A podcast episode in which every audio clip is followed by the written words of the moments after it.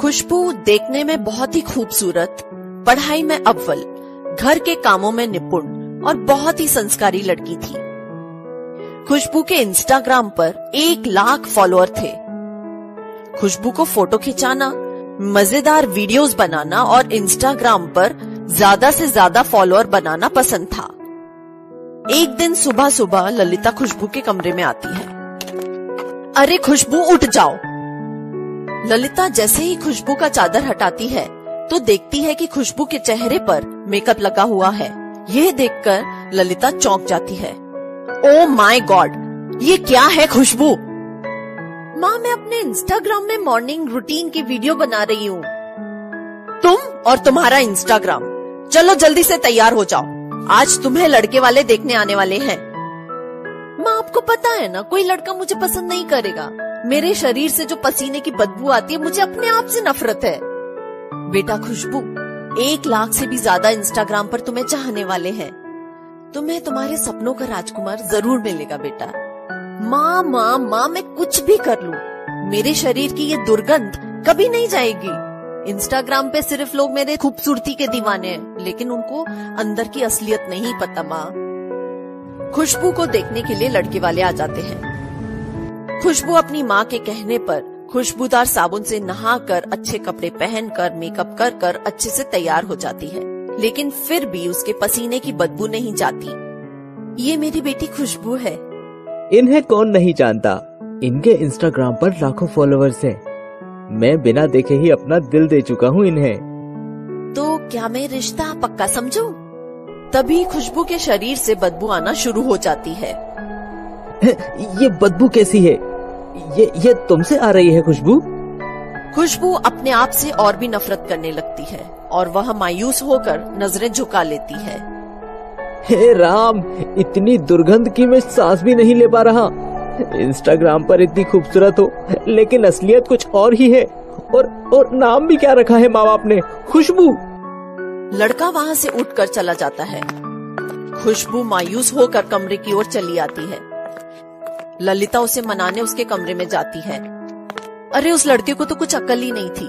उसे एक बुराई के पीछे सौ अच्छाई नहीं दिखी। तुम चिंता मत करो बेटा, मैं तुम्हारे लिए उससे भी अच्छा लड़का ढूंढूँगी। अरे माँ, आप क्यों नहीं समझती हो? मेरी शादी तो इंस्टाग्राम से हो गई है, और ये मुझसे कोई शिकायत भी नहीं करता। तू भी ना, कुछ भी बोलती रहती है। वह लड़का बाहर जाकर सभी को ये बताता है कि इंस्टाग्राम पर दिखने वाली खुशबू लड़की की दरअसल सच्चाई कुछ और ही है। इस लड़की से बदबू आती है। यह बात धीरे धीरे पूरे शहर में आग की तरह फैलने लगती है। और अब ये खबर टीवी पर भी आ जाती है। ललिता और खुशबू टीवी देखते हुए। आज की ताज़ा खबर इंस्टाग्राम पर दिखने वाली ये खूबसूरत लड़की दरअसल बदबू फैलाती है। इस खूबसूरत लड़की के चेहरे पर ना जाइए। इस मासूम चेहरे के पीछे है एक बदबूदार लड़की। लो इंस्टाग्राम ने भी मुझे डिवोर्स दे दिया। नहीं बेटा एक ना एक दिन तेरी ज़िंदगी में कोई ना कोई तो ज़रूर आएगा जो तेरे इंतज़ार में बैठा है। खुशबू वहाँ से उठकर चली जाती है। चुपचाप मायूस होकर बैठ जाती है। ललिता को यह देख बिल्कुल अच्छा नहीं लगता। इसीलिए उसका मन बहलाने उसे पास के पार्क में ले जाती है। खुशबू, देखो ना बाहर कितना अच्छा मौसम है। चलो आज हम पार्क में जाते हैं। नहीं माँ, मुझे नहीं जाना। चलो ना बेटा। शायद तुम्हें जिसका इंतज़ार है वो तुम्हें पार्क में मिल जाए। ललिता और खुशबू पार्क में जाते हैं। सभी कोई खुशबू को देखकर हंसने लगता है। खुशबू चुपचाप एक कोने में बेंच पर बैठ जाती है। ललिता पास में ही एक औरत से बात करने लगती है। उसी बेंच पर एक और लड़का बैठा होता है। मोहतरमा आप जरा खिसकने का तकल्लुफ करेंगी? लो पूरा खाली कर दिया। चाँद जैसे खूबसूरत मुखड़े पर सूर्य की तीव्र जैसी गर्मी। सीधे बोल दो ना कि मुझे तुमसे बदबू आ रही है इसीलिए मुझे यहाँ बैठने नहीं दे रहे। मेरा यह तात्पर्य नहीं था। वैसे मैं एक लेखक हूँ और इस बगीचे में सुकून के दो पल बैठकर सोचने आया था। आप जैसी खूबसूरत हसीना अगर मेरे बगल में बैठेगी तो मेरी कहानी के लिए मुझे जल्द ही नया विषय मिल जाएगा। ये क्या बक रहे हो? मनोहर को खुशबू से पहली नज़र में ही प्यार हो जाता है लेकिन खुशबू को लग रहा था कि वह उसका मज़ाक उड़ा रहा है इसीलिए खुशबू ने मनोहर को एक थप्पड़ मार दिया। यह क्या मोहतरमा हम इश्क के फूल खिला रहे हैं और आप कांटों से हमारा स्वागत कर रही हैं। मुझसे कोई प्यार नहीं करता। मेरे शरीर से दुर्गंध आती है। अब मेरा मज़ाक भी उड़ाया जाएगा। खुशबू रोते हुए मनोहर को सारी बात बता देती है। मनोहर उसे चुप कराता है। आप जैसी सुंदर कली का कोई क्यों मज़ाक उड़ाएगा? इस दुनिया में सभी अलग है, और आप जैसी होनहार शख्सियत की तो बहुत ही कमी है। मोहतरमा, खुद से प्रेम कीजिए। सारी दुनिया आपको पसंद करने लगेगी। खुशबू को भी मनोहर अच्छा लगने लगता है। खुशबू और मनोहर अब रोज पार्क में मिलने लगते हैं। खुशबू मनोहर के साथ बात करके खुद से प्यार करना सीख जाती है। एक दिन मनोहर खुशबू के सामने शादी का प्रस्ताव रखता है। मैं आपसे शादी करके आपकी ज़िंदगी बर्बाद नहीं कर सकती। मेरी तरह आपसे भी लोग नफरत करेंगे और आपका मज़ाक उड़ाएँगे। जिस दिन आप खुद से प्यार करने लगेगी, आपके शरीर की बदबू आपके नाम की तरह ही खुशबू में बदल जाएगी। यह समाज का डर अपने अंदर से निकाल कर मुझसे शादी कर लीजिए। आप जैसी है, सबसे अलग हैं। अब खुशबू खुद से प्यार करने लगती है और वह अपने आप को स्वीकार कर लेती है। उस दिन के बाद से खुशबू के शरीर से बदबू आना समाप्त हो जाती है। मनोहर और खुशबू शादी कर लेते हैं और एक दूसरे के साथ बेहद खुश रहते हैं।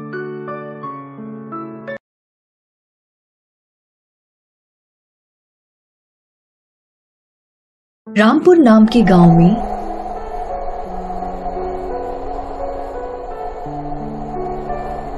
ललिता और रोमा रहती थी।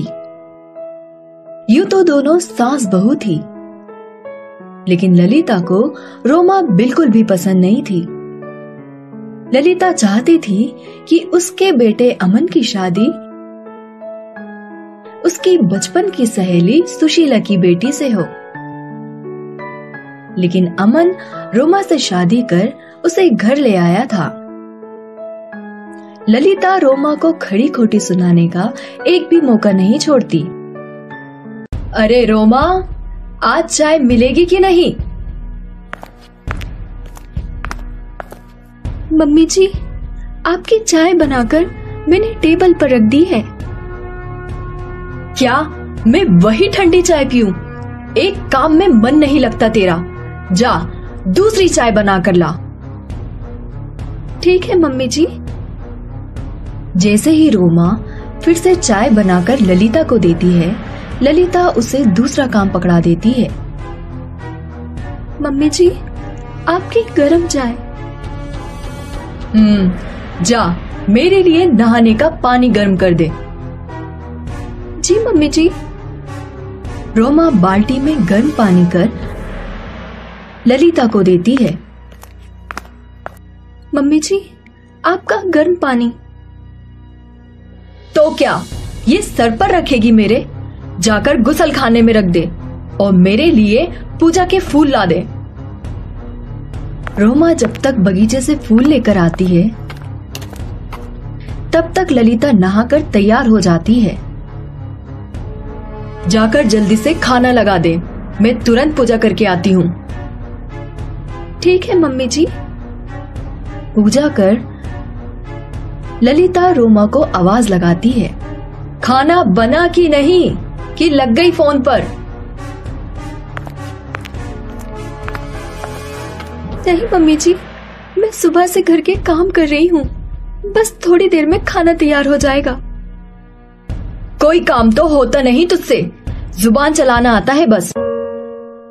रोमा जो सुबह से घर के काम कर रही थी, एक गिलास पानी पीने की भी उसे फुर्सत नहीं मिली।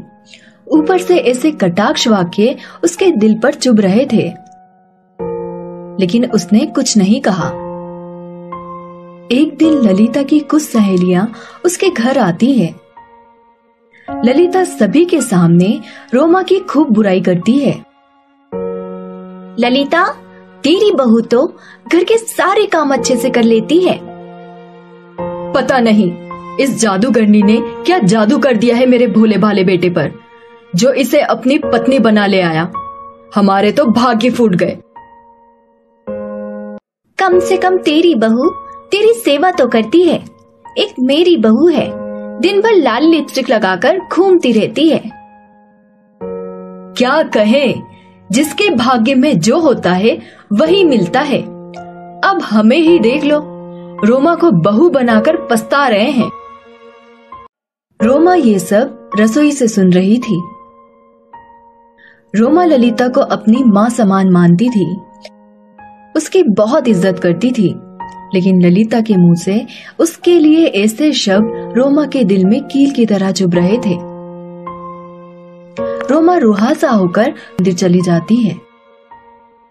हे देवी माँ मेरी माँ को बचपन में ही मुझसे छीन लिया। लेकिन अमन की माँ के रूप में मुझे दूसरी माँ मिली।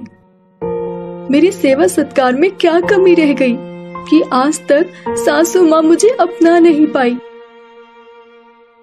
तभी वहाँ पंडित ताइन आ जाती है। बेटी, मैं तुम्हारी बातें सुन रही थी। ये लो, ये जादुई भस्म है।